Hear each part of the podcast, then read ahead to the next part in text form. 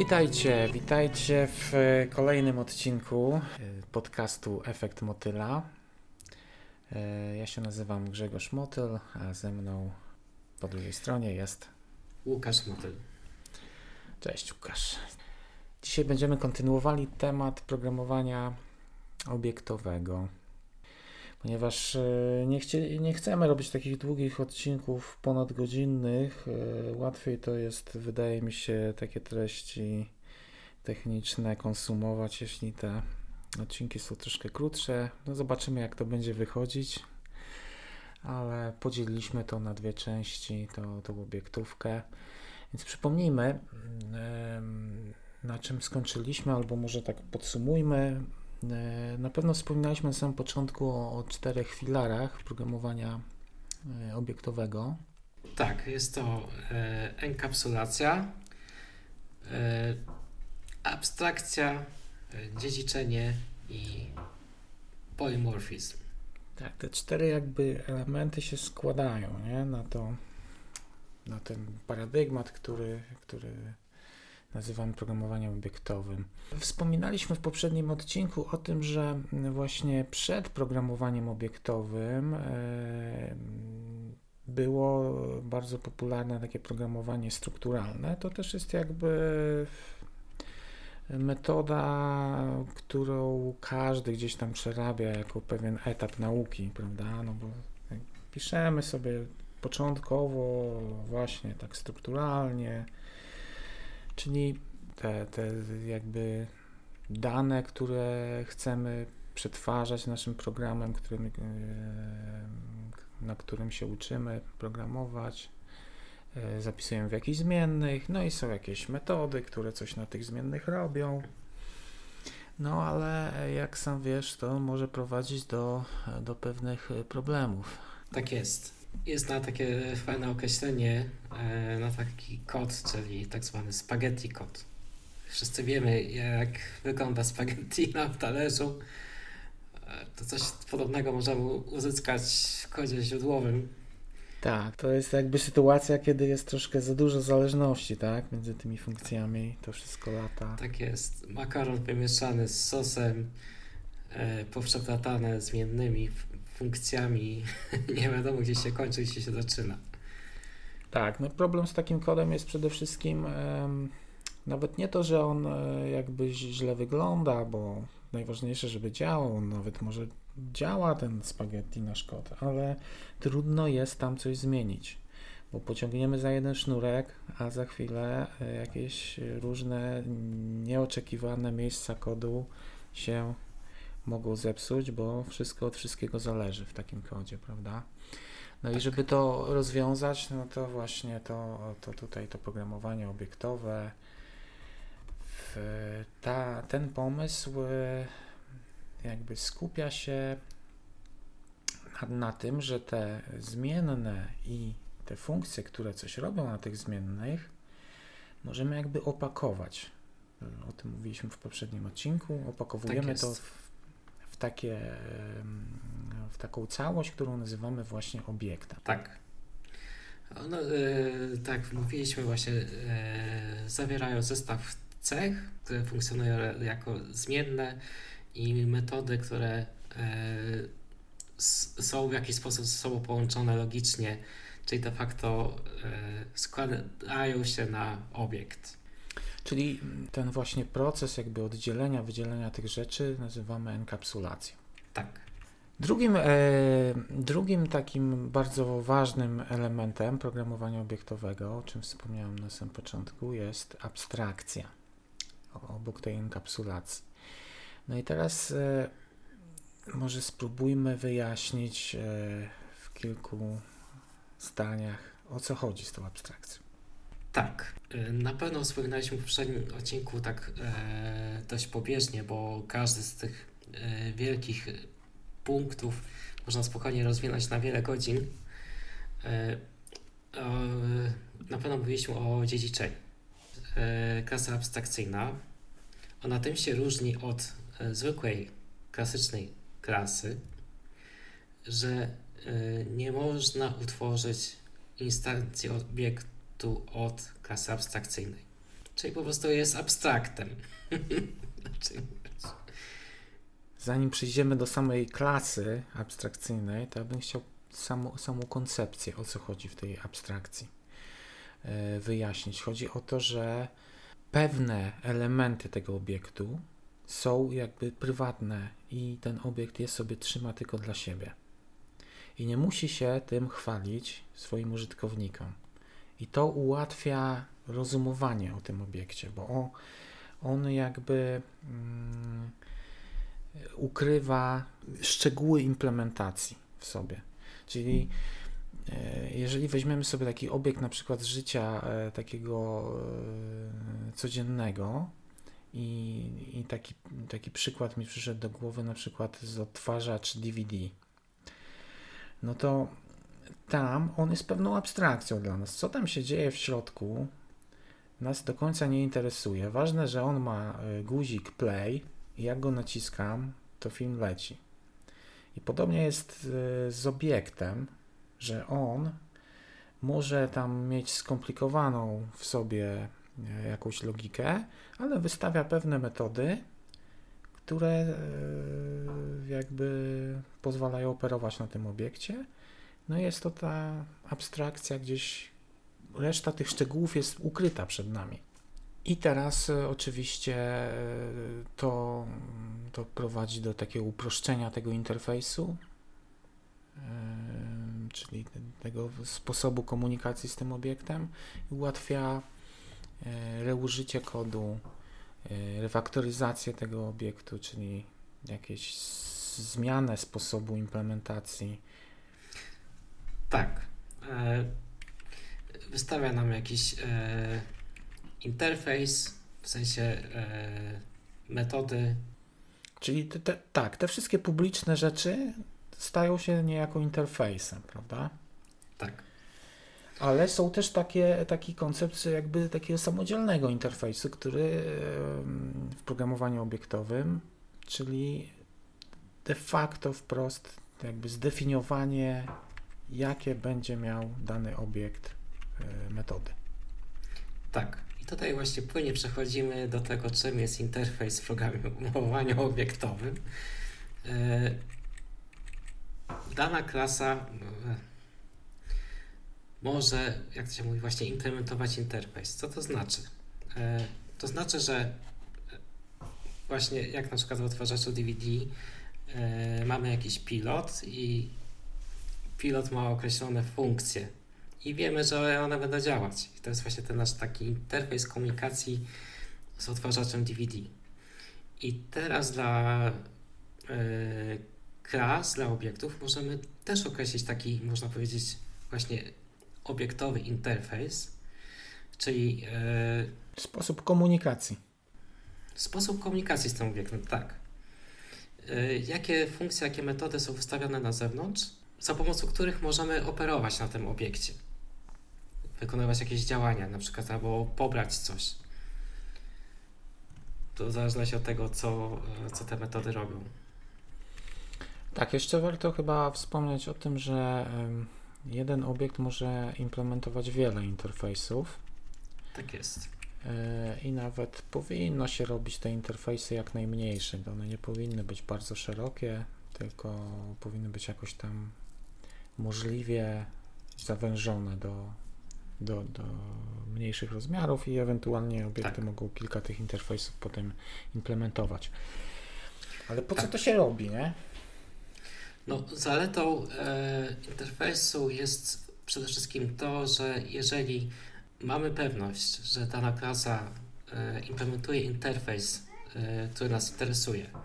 Tak wcześniej e, mieliśmy przykład filmów, i z tego, z czego e, składa się film, to na przykład, jeżeli film implementuje interfejs, załóżmy, filmów fabularnych i ma tam określone metody, to mamy pewność, że te, e, po pierwsze, te metody są e, w tym obiekcie, a po drugie, e, tak naprawdę nie interesuje nas, e, jak to się mówi, skąd przyszedł ten obiekt. Interesuje nas, że e, możemy użyć tego interfejsu. Dokładnie tak. Więcej o tym powiemy jeszcze za chwilę, kiedy będziemy mówili o polimorfizmie, bo to jest jakby wprost z tym um, związane. Ale zanim, zanim do tego przejdziemy, to powiedzmy jeszcze krótko um, o dziedziczeniu, bo, e, bo, e, bo mówiliśmy teraz o e, abstrakcji, czyli ukryciu pewnych cech i, i obiektu i wystawianiu jakiegoś interfejsu, ale jeszcze jakby bardzo mocno z tym związane jest właśnie dziedziczenie, to znaczy, że możemy część y, kodu odziedziczyć na przykład po innym obiekcie. Tak. Jeżeli mamy dwa bardzo podobne obiekty, ale czymś tam się będą różniły, to możemy, jeden może dziedziczyć po drugim, przez to jakby nie musimy duplikować tego kodu wspólnego, bo on jakby zostanie automatycznie odziedziczony, a możemy jedynie na przykład przeciążyć jakąś metodę, czyli napisać ją jeszcze raz z inną implementacją. Czyli dzięki dziedziczeniu unikamy takiego copy-paste. Jeżeli mamy tą samą metodę, która powiedzmy pasuje do trzech różnych obiektów, ale e, zamiast ją kopiować, to możemy po prostu zrobić obiekt, którym tamte odziedziczą. I teraz właśnie to, o czym zaczynałeś już mówić, to y, bywa tak, że chcemy odziedziczyć jakąś metodę po wspólnym obiekcie, ale nigdy byśmy nie chcieli, żeby tamten wspólny obiekt sam z siebie na przykład został stworzony, dlatego że na przykład y, on ma tylko tą jedną metodę, którą chcemy w, reużyć w wielu obiektach, ale sam z siebie bez tych dodatkowych szczegółów no byłby niepotrzebny.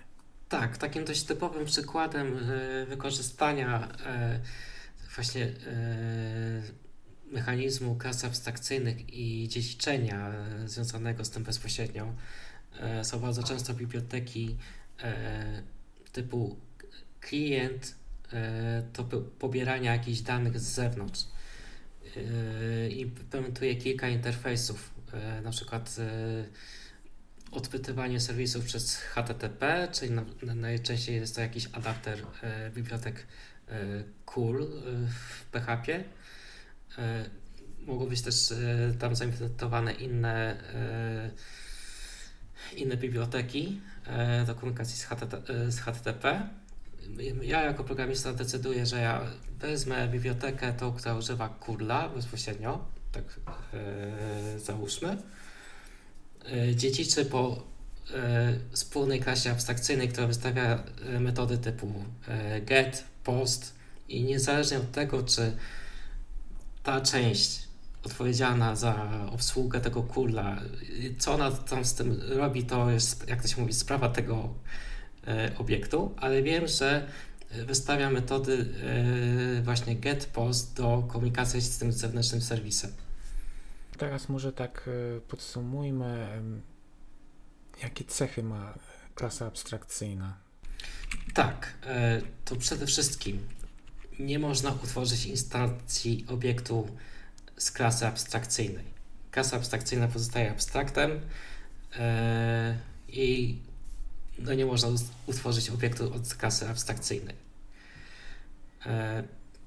Można zawierać tak zwane metody abstrakcyjne, to jest coś podobnego trochę do e, definicji metod w interfejsie, która wymaga e, w klasie, która dziedziczy po klasie abstrakcyjnej, bo można dziedziczyć po klasie abstrakcyjnej, to powinienem to dodać wcześniej. Mo można utworzyć nową klasę, która dziedziczy po klasie abstrakcyjnej.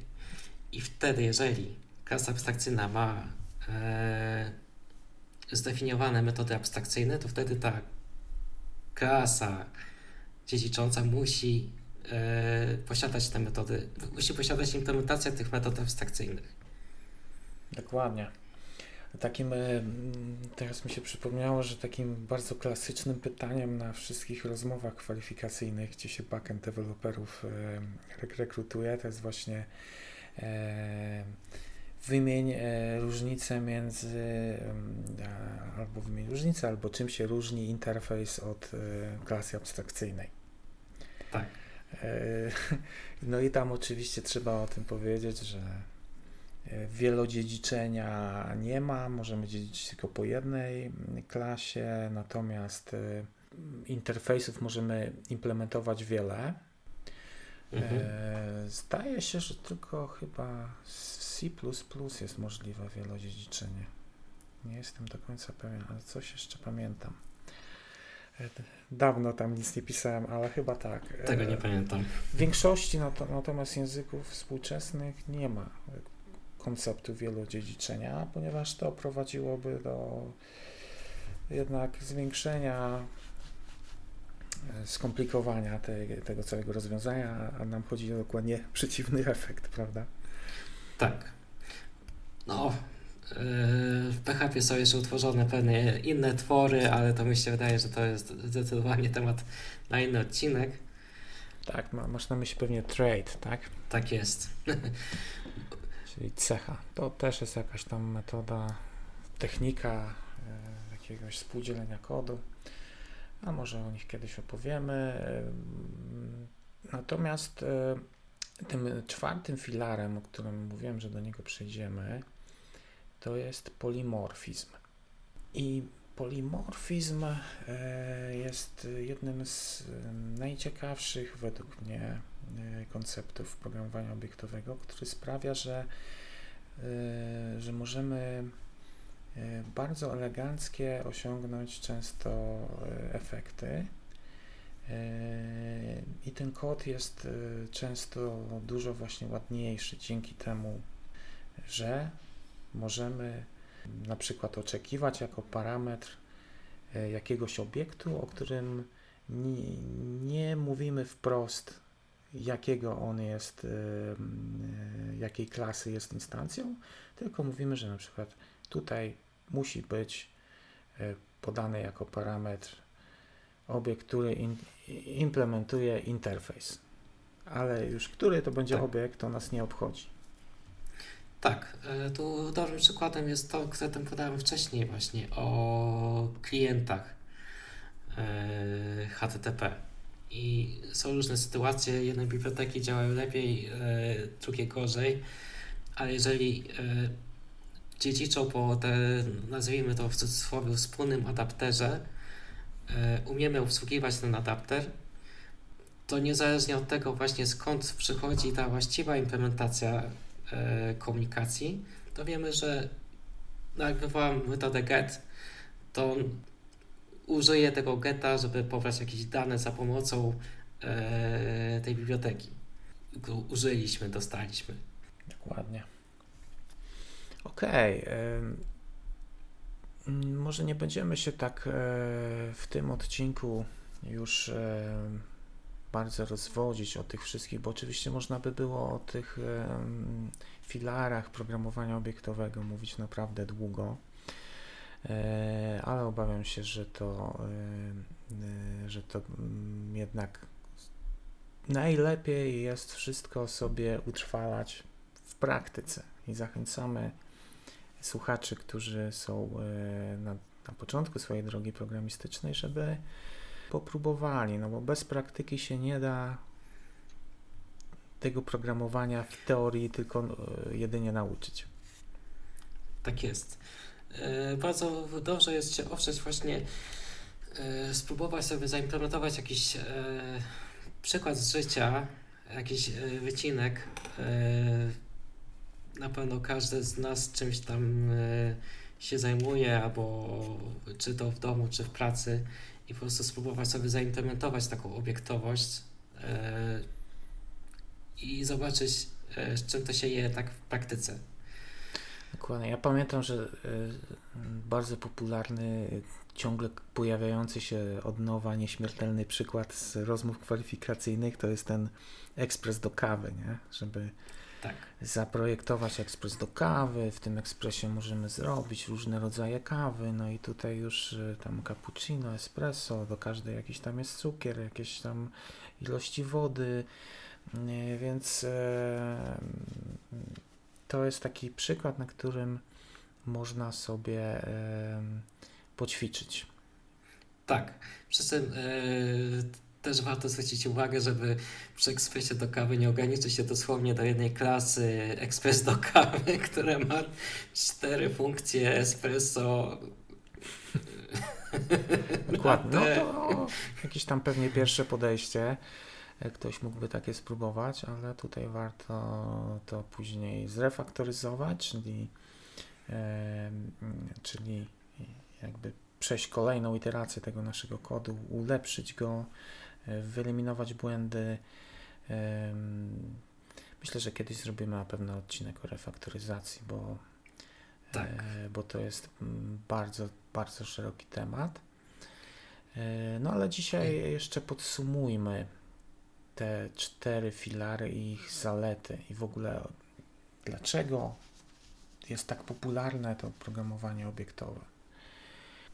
Więc enkapsulacja pomaga zredukować e, mm, complexity, czyli jakby e, ułatwia myślenie o tym obiekcie, bo nie musimy się przejmować tymi ukrytymi szczegółami implementacji. Zwiększa też reużywalność kodu. Tak. E, Drugi element, abstrakcja, która w założeniu ma ukryć jakieś szczegóły implementacyjne, ułatwia zrozumienie obiektu, ułatwia refactoring. Dokładnie. Dziedziczenie natomiast, czyli trzeci ten filar, y, pozwala nam wyeliminować y, duplikację kodu. Już y, nie musimy copy-paste robić, możemy dziedziczyć z jednego obiektu do drugiego. Chociaż słyszałem taką zasadę, że warto, żeby to dziedziczenie nie było bardzo głębokie, to znaczy dziedziczmy po jednej klasie, nie róbmy takich łańcuchów dziedziczenia, bo to się Tak. też może źle skończyć. No, jednakże e, nie wiem jak to jest C++, a w każdym razie na pewno w PHP to jest e, do, dość duży już narzut, e, jak jest zbyt dużo takich skoków dziedziczących. No i czwarta noga, na której stoi programowanie obiektowe. To jest polymorfizm, czyli kompozycja kodu i zmniejszenie ilości e, bardzo popularnych instrukcji warunkowych, tak zwanych ifów. Dokładnie, bo, bo po prostu e, możemy zamiast jakichś tam switch statementów, gdzie, gdzie musimy podjąć decyzję, e, to po prostu pozwolić, że ktoś nam wstrzyknie taki obiekt, jaki trzeba, i, e, a my na nim wykonujemy po prostu metodę zdefiniowaną w interfejsie. No dobrze, to e, z, to, z tymi podstawami na dziś Was zostawimy. E, I e, tak jak wspomniałem wcześniej, zachęcamy do samodzielnych eksperymentów. Tak jest. Żegnają Was Grzesiek Motyl, i Łukasz Motyl. do zobaczenia. Do zobaczenia, cześć. Cześć.